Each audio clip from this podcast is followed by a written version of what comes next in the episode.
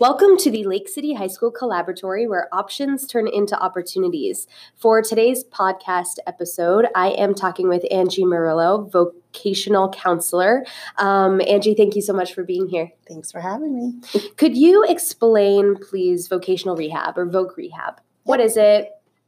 Anything else? Any other any other information that you have for us? Yes.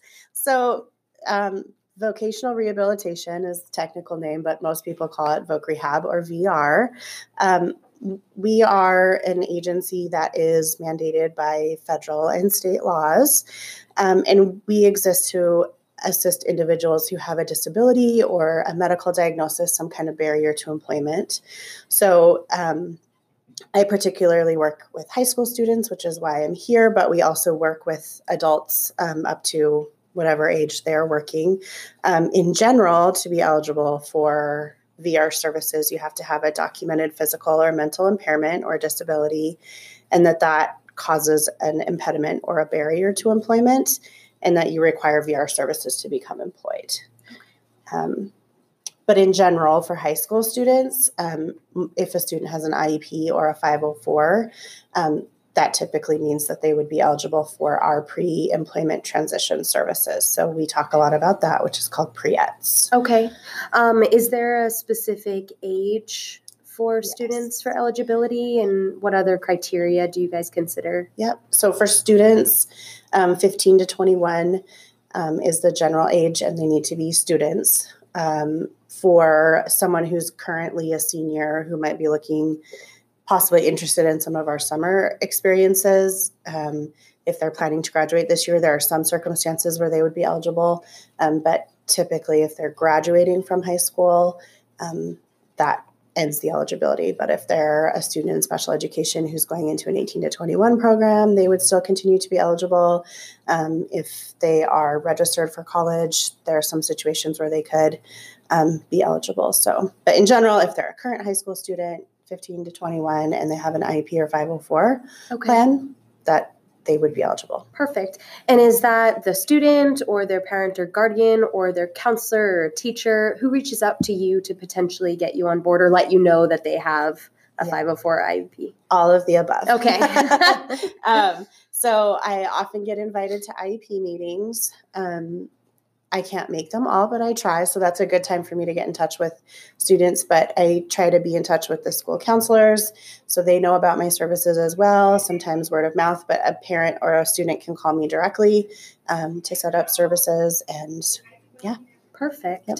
Um, so, how would you explain some of the transition services through VR? Yeah. So um, we, like I mentioned before, we call them pre-employment transition services or pre-ETS, pre-ETS, um, and it's really pre-employment. So it's preparing for employment. So um, getting work experiences, just learning about the world of work. Um, there are five main categories of services that we um, we kind of cover within the student services, and those are um, career exploration and counseling. So that's typically working directly with me and um, doing interest inventories, figuring out their skills and their needs. Um, how does that fit with their deficits? And then looking at careers. How much money do you make? Can you? Is it a good fit? Do the college classes fit with your skills? Just all of those um, things that you need to think about when you're choosing careers. Um, we also can do counseling on post secondary opportunities. So, looking at college or um, CTE opportunities, filling out the FAFSA or learning about the FAFSA, how to access scholarships, um, where do I go to get um, accommodations in college, those, those types of things. So, those are two. The th- third one is instruction and self advocacy.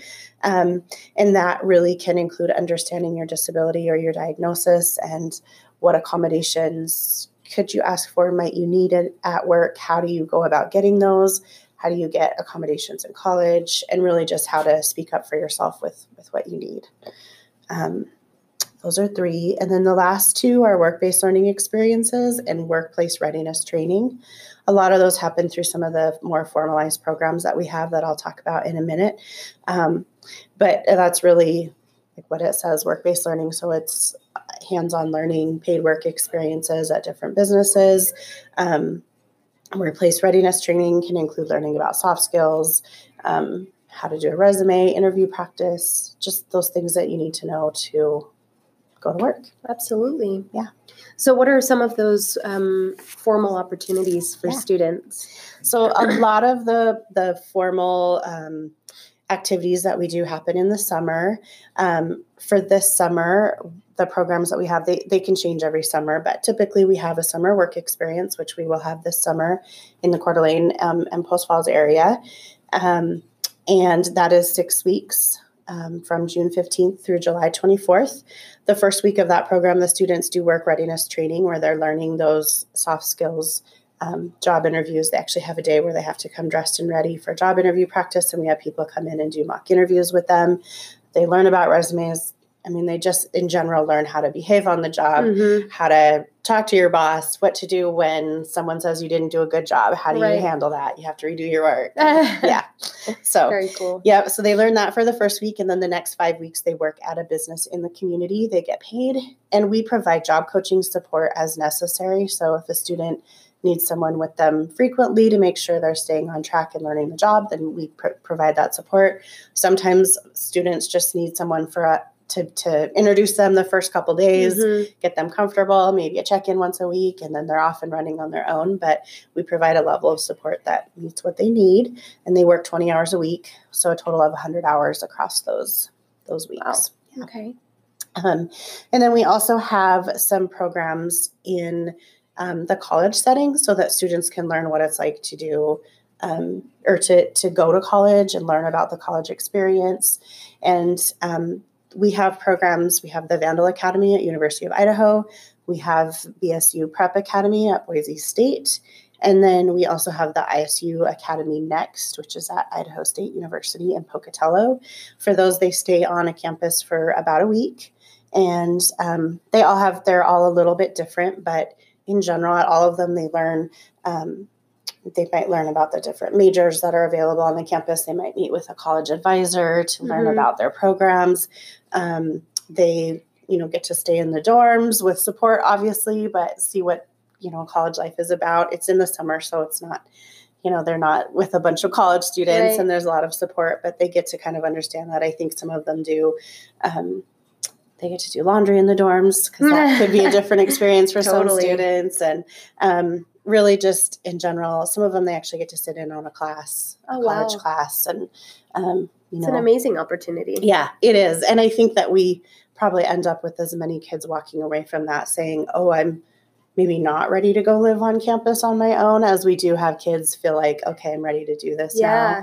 now um, which is just as important to learn both ways you Mhm, know so yeah they also get to learn what kind of supports are available on a campus and even if a student maybe attends the vandal academy but they don't plan to go to, to u of i they what they learn there will transfer to any college that they might want to Right. attend so what Right. u of i offers is similar to what's offered on all campuses as far Very as cool. yeah And just to uh, reiterate, these are completely free to students, yes right? i'm glad Okay. you mentioned that yes that is important they are completely free um, the the college experiences and then the SOLE lead opportunity which i'll talk about in a minute are residential and they do take a little more um, paperwork i guess to become eligible you have to do a full voc rehab eligibility but for the summer work experience and to work with me with um, career exploration and those other things i talked Mhm. about it's pretty quick to get kids signed up if they're not 18 i do need to meet with the parent and have a parent signature Mhm. um,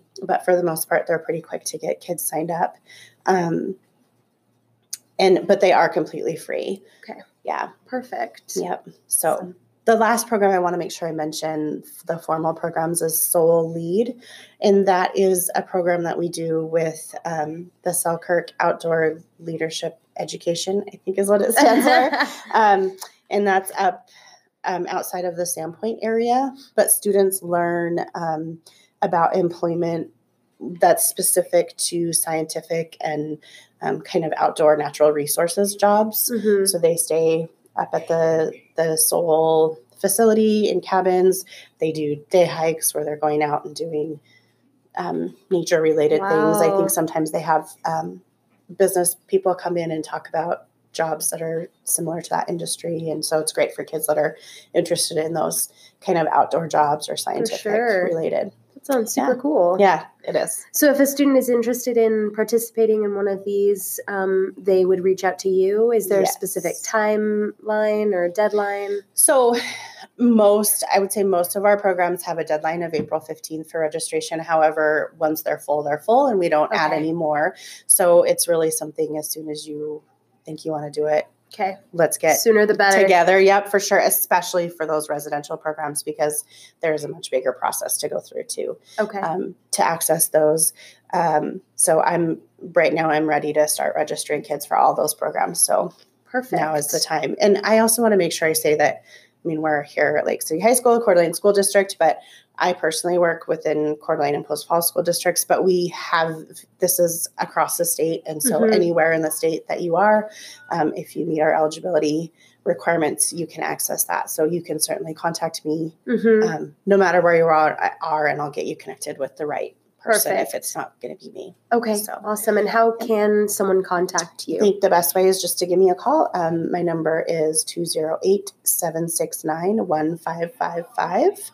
And you can call me and set up something. Myself or my assistant can get you set up with Okay. an appointment, or we can just talk more about what you might need and what would be a good fit. Perfect. The other thing is that um, most of this, well, all of the special ed teachers in the area and high school counselors should know how to get in touch with me as well. So Right. if you're interested, you can go to them and say, "Hey, I want to talk to that lady about work." They'll know. yes. Any Lake City student or CHS student for that matter, and probably Post Falls student, you can go to your counselor or to your college and career person, and they would be able to um, definitely get you in touch with Angie to move forward on Yeah. this. Yep. So perfect. Anything else that we could talk about, Angie? Um, you know, I just I think I think it's a really great thing. I would say, especially in particular with the summer work experiences. I have kids who come out of it who go into it maybe thinking questioning whether or not they can really work and Mhm. contribute to the world as adults and they come out on the other end with a different kind of um, it- it's just a different level of confidence and understanding you know the our work experiences are really good i always say don't know if this is the best term but it's a safe way to have your first job. We find the work for them Yeah. so they don't have to go through the application and interview process which can be really stressful. Um, and there's rejection involved with that. They get the job. We do we work really hard to make sure it's a positive and successful experience. And i definitely have times when kids go back to school after working in the summer and the teachers are asking what happened to this kid because they're just different they Right. have a different level of confidence in themselves and I, I just i think it's a great program for anybody Right. um, and it also really leads you know i see we see kids who get hired out of summer work we see kids it builds your resume so you have something to put on Mhm. your resume for when you are applying for permanent employment and right. um, it's just really great Awesome. Well, Yeah. thank you so much for Yeah. everything that you do.